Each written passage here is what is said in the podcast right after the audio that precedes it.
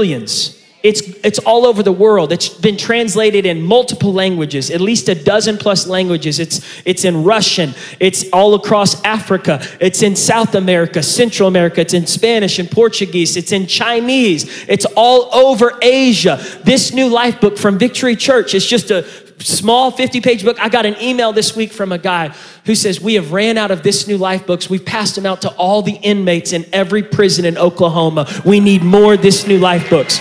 They're just these small books talking about this new life in Jesus. People are getting saved because of the small printed material that's flowing from this church. Can I tell you, Victory, you are already spreading revival and salvation just through what you're doing, being part of what God's doing. At daybreak, they entered the temple courts as they had been told, and they began to teach the people. When the high priest and the associates arrived, they called together the Sanhedrin. They said, Go get those guys out of prison. When they went to the prison, it says in verse 23, we found the jail securely locked locked with guards standing at the doors. But when we opened them, we found no one inside. On hearing this report, they were wondering, they were, they were at a loss for words, what is going on? And someone came in and said, Look, the men you told to stop preaching are standing in the temple courts. The men you locked up in jail, they are now preaching, and we can't stop it. This church is unstoppable. They're unbreakable. We can't tame them. We can't sophisticate them. We can't put them in a box. This church church is unstoppable. At that, they did not use force because they feared what the people would do if they touched the apostles. The power was so strong on the church, they could not stop them. Man, I love this. I want the band to come out. Verse 28, it says, We gave you strict orders not to teach in the name of Jesus. Yet you have filled Jerusalem with your teaching and you are determined. Somebody say, determined. Determined. determined. You are determined. You're determined now, the, the Pharisees thought, You're determined to make us feel guilty. The apostles knew, No, we're determined to lead people to Christ. We're determined to lead people to repentance, to find forgiveness of sins, to find salvation, to find this new life. Peter and the other apostles replied to the Pharisees. They said, We must obey God rather than human beings. Oswald Chambers says, When you fear God, you fear nothing else. When you trust in God, when you reverence God, you're not afraid of what man can do to you. Man might be able to take your life, but they cannot take your soul. Peter would be hung on a cross upside down. John would be thrown in boiling oil. He would be exiled to an island called Patmos. Paul, most people believe that Paul was killed uh, during the time of Nero in the Roman Colosseum. Um, all these, Stephen was martyred. He was stoned to death. None of these men feared their lives. They lived with a boldness, a courage. And, church, we're not even being persecuted that badly in America. We have a reason to keep on preaching the gospel, to keep on worshiping, keep on gathering. We don't know how much longer we have before Jesus returns. Let us not neglect gathering together, preaching the name of Jesus, demonstrating the gospel. There are nations where they have literally shut down the ability to gather, and yet we have a freedom here in America still to gather, to worship, and pray. Men and women paid their lives for us to do this. Let's not resolve to just be a convenient Christian church who stays home, who says, I'm too tired to get up. I don't want to sacrifice to drive to church. It's just too much. I got to pay $4 for gas. There are men and women who paid their lives in blood so we could gather to worship Jesus, to pray, to stand together, to contend for revival. So these disciples, they said, we, We're not going to do what you ask. We're not going to do it. Praise God for godly governors and mayors and leaders. We need to pray for that in our nation. There were people in this time who wanted to stop the church. And they said, We are witnesses to what God has done. And he's given us this message. Verse 33 When they heard this, they were furious. They wanted to put these disciples to death. But a Pharisee named Gamaliel, Gamaliel was the guy who taught Saul, who would later become Paul. I can't wait to get into that part of Acts. It's so good. It's in, it's in, it's going to be in chapter 8, 9, and, and 10. It's going to be powerful. You don't want to miss this series. But Gamaliel, he stands up to the Sanhedrin and he says, Listen, men of Israel, Consider carefully what you intend to do to these men. Some time ago, Theudas appeared, claiming to be somebody, and about 400 men rallied around him. But he was killed, and all of his followers were dispersed, and it came to nothing. After him was Judas the Galilean, appearing in the days of the census, and he led a band of people in revolt. he too was killed, and all of his followers scattered. Now, Gamaliel is about to prophesy about the church, and he doesn't even know it. Therefore, in this present case, I advise you leave these men alone, let them go. For if their purpose or activity is of human origin, it will fail. But if it is from God, you will not be able to stop Victory Church.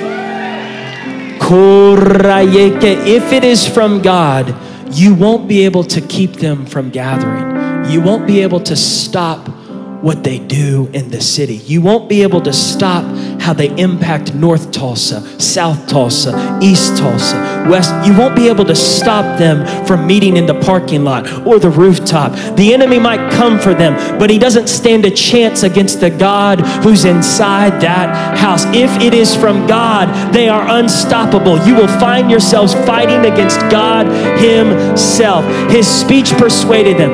They flogged the disciples, they whipped them. They ordered them, Don't you speak in the name of Jesus. But the apostles left and they praised God for the adversity that they had gone through, the suffering they had gone through. And day after day, they would meet in the temple courts and from house to house on first Wednesdays. They would worship God. They would light their candles saying, Christ is light. They would proclaim the good news that Jesus is the Messiah. Now, before we pray, can I take five more minutes and then we're just going to pray and worship? Seven things we can learn from the early church. Seven things that they teach us in this moment. Number one, purity. They had a purity about them. What made them spiritually strong and healthy was the purity. They were committed not to be perfect, but to let the Holy Spirit purify their hearts, starting with that very beginning of Acts 5, saying, if we're gonna do this, we're gonna do it all in. If we're gonna give, we're gonna give with honesty. Number two, they had power. These leaders modeled an attractive supernatural power that met humans' needs. They were, they were walking in power. Number three, they endured persecution. The church will endure persecution. Opposition only strengthens something that God has anointed.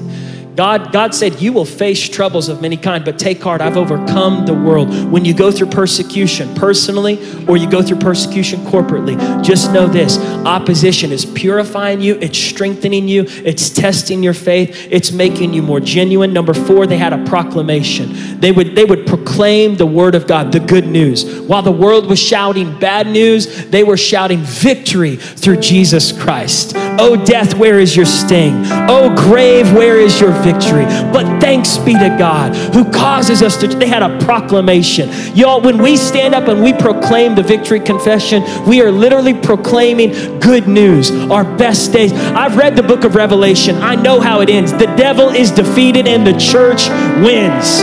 Don't care what's going on in America in 2022. Jesus has the final say. God says his church is going to shine brighter and the enemy is defeated. Shout unto God with the voice of victory. Number five, they had priorities. The leaders would clearly lay out their top priority, which was to spend time with Jesus, to pray, to hear from God, and then to begin to make their decisions based off of that top priority. Don't let society, don't let your company decide your priorities. Make a personal decision. I'm putting Jesus at the top of the list. We're going to get to church every week. I'm going to make an effort to get my kids in children's church. I'm going to train them up in the Word of God. I've got priorities. I know right now it's crazy, it's busy. There's all kinds of different sports schedules and different things going on, and work asks you to do this. Put Jesus at the top of your priority list and watch what happens in your family. Number six, praise. They had a powerful praise. They had a praise in the midst of adversity. They kept on giving thanks to God. They praised God for every season they walked through. And number seven, they had perseverance. The leaders would continue to influence Jerusalem, Judea, Samaria, Rome. They had a, a life of conviction. They would persevere no matter what they walked through. Would you stand your feet all over this place? Lord, I pray, God, for a persevering church. I pray for pastors and leaders to rise up, God, specifically in Uvalde, Texas, to surround these families who have lost children. Let's just take a minute to pray for moms and dads and family members of these kids, these 21 people who were killed this last week in a school shooting. If you don't know what to pray, just pray in the Spirit. If you don't know how to pray in the Spirit, just say a few words to God. Say, God, I pray for peace. Listen, a prayer is never a bad idea. Prayer is powerful. Don't underestimate the power of prayer, corporate prayer, personal prayer. Don't underestimate when they when the disciples would pray, things would change in their hearts. Prayer is our first response. It's not our last resort. Prayer is how we respond to what's going on in our nation. So, Lord, we pray right now, God, for moms and dads who just lost a 10 year old boy, who just lost a 10 year old girl. We pray, God, for husbands and wives. We pray, God, for family members of these kids, of these teachers. We pray for your comfort, your peace, God. We have no clue what they're going through right now. Some of them are, are, are going through terrible thoughts in their minds feelings of hurt and anger and guilt and grief and shame. And God, we just pray in Jesus. Some, some parents are just afraid to even go back to school, afraid. There's, there's, there's fear that's been caused by the enemy because of this. And we bind it in Jesus' name. And we bind the demonic power of the enemy trying to inflict and, and, and to influence men's minds, women's minds, kids' minds, teenagers' minds. We pray, God, for revival in America. We pray for revival in public schools, in Christian schools, in private private schools, in homeschool co ops. We pray in Jesus' name, God, that what the enemy intended for harm, God, where there's been so much hurt and grief and murder, God, I pray in Jesus' name that you would, God, that you would stir up a hunger in your church to contend for generations, to contend, God, to minister to those who are tormented in their minds. In Jesus' name, we bind the devil from trying to stir up another shooting. And God, we pray for wisdom for our leaders, wisdom, God, for our, our, our, governmental leaders, wisdom, God, for those in Texas, those in Uvalde. God, we pray in Jesus' name, Lord, you know all things. You know every part of this story. God, where society is getting stirred up in division and strife, and there's all kinds of political arguments, Lord, let the church arise with the voice of hope, with the voice of peace, with the voice of grace, with the voice of love, with the voice of compassion, with the voice of truth. In Jesus' name, let us not be swayed, God, by divisive arguments, but God, let us get involved with prayers, God, with petitions. Lord, let us get involved, God, with our hands and our feet. And I pray in Jesus' name for mentors to get involved in the youth groups across America. I pray, God, for spiritual moms and dads to help mentor young boys and girls who are struggling with all kinds of mental disorders. And I pray in Jesus' name, God, for families who've lost children. God, I pray, Lord, that you would comfort them. I pray that you'd be with them in the middle of the night. God, I pray that you would be with them on the holidays, that you would be with them on the days where they just are, are missing their kids. And God, where there's hatred and there's anger and there's a sense of wanting to get revenge, I pray in Jesus' name, God, that you would lead us to a place of godly repentance. And Lord, receiving forgiveness and grace. I pray for every man and woman in this room today, every person, God, who just needs renewal in their minds just needs purification in their hearts. God, draw us to you. When we don't know what to do, let us draw to you. Let us look to you. Let us find healing in you. The Holy Spirit is saying He can heal that too. He can heal that too. He doesn't just heal tumors, He doesn't just heal headaches, He heals hearts, He heals marriages, he heals prodigal sons. He heals depression. He heals anxiety. He heals those habitual sins that you keep going back to. He can set the captives free. He came to heal the brokenhearted. He came to set the captives free from dark thinking, whatever it is that's plagued your thoughts, your heart, your emotions your feelings. Maybe you're here today and you just need the Holy Spirit to bring healing to your mind. Maybe you're just quickened right now to pray for family members, for friends. All over this room, if you know you need to get down to this altar today for something specifically in your life that you need the Holy Spirit to do, or it's for someone else, I want you to leave your seat. Come and find a place at this altar. If you need to surrender something to God, you need to lay something at His feet. If you're saying, Lord, I surrender this to you. Lord, I'm choosing to worship instead of worry. I'm choosing choosing to pray instead of panic. I'm choosing to be a solutionist instead of complain about it. I'm choosing to let you help me to know how to get involved instead of just talking about it and watching the news. Lord, I'm choosing to let you renew my mind. I'm choosing to let you renew my heart. I'm choosing to ask you to heal my marriage, heal my family, heal my mind, heal my life right now. Whatever you need, just bring it to the altar. Ask God for his help. Ask the Holy Spirit to get involved. If you need healing today, come down to the altar. If you need need mental or emotional healing today, come down to the altar. If you need God to get involved in your family, if you're praying for a son, if you're praying for a dad, if you're praying for a husband, if you're praying for a wife, if you're praying for a mom, if you're here today and you are desperate for God to move in your life, just leave your seat, come down to this altar and say, Holy Spirit, I need you. And let's just take a few minutes. We're just going to worship and pray before we dismiss today. Go ahead, lead us in that song, Rose. Let's just begin to worship and pray. If you need to get right with God today, come and find a place at this altar. If you need to get things right with the Holy Spirit today, come and find a place at this altar. Wherever you're watching from, just begin to call on God.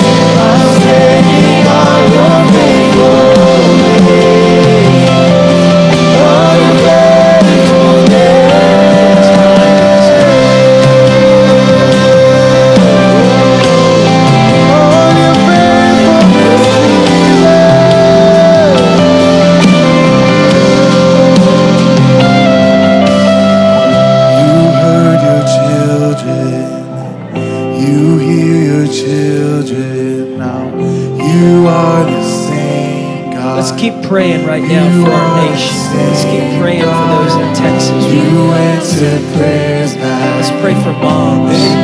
Let's pray for teachers. You are the same Let's pray for dads. You are the same God. Let's pray for youth pastors. You are providing. You are the same.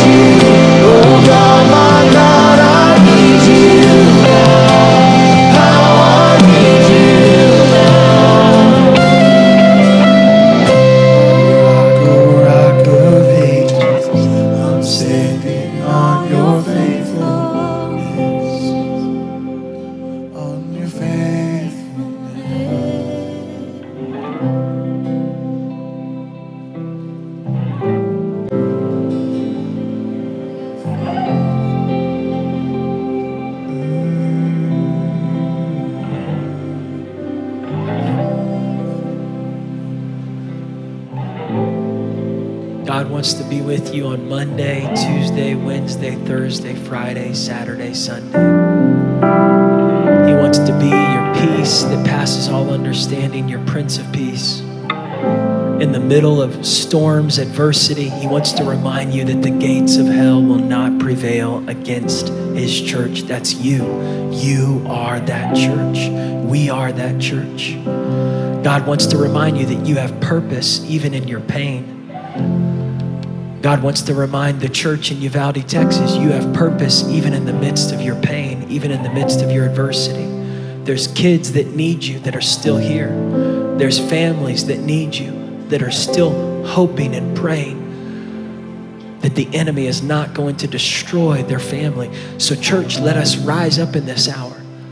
Let us remember every person that the Holy Spirit leads us to talk to, to pray to, to encourage could be could be the one person that changes a neighborhood, could be the one person that stops something bad from happening in a school, in a family in a hospital, in a church. Don't underestimate the power of just being led by the Spirit this week to pray for people, to lead people to Christ, to encourage someone.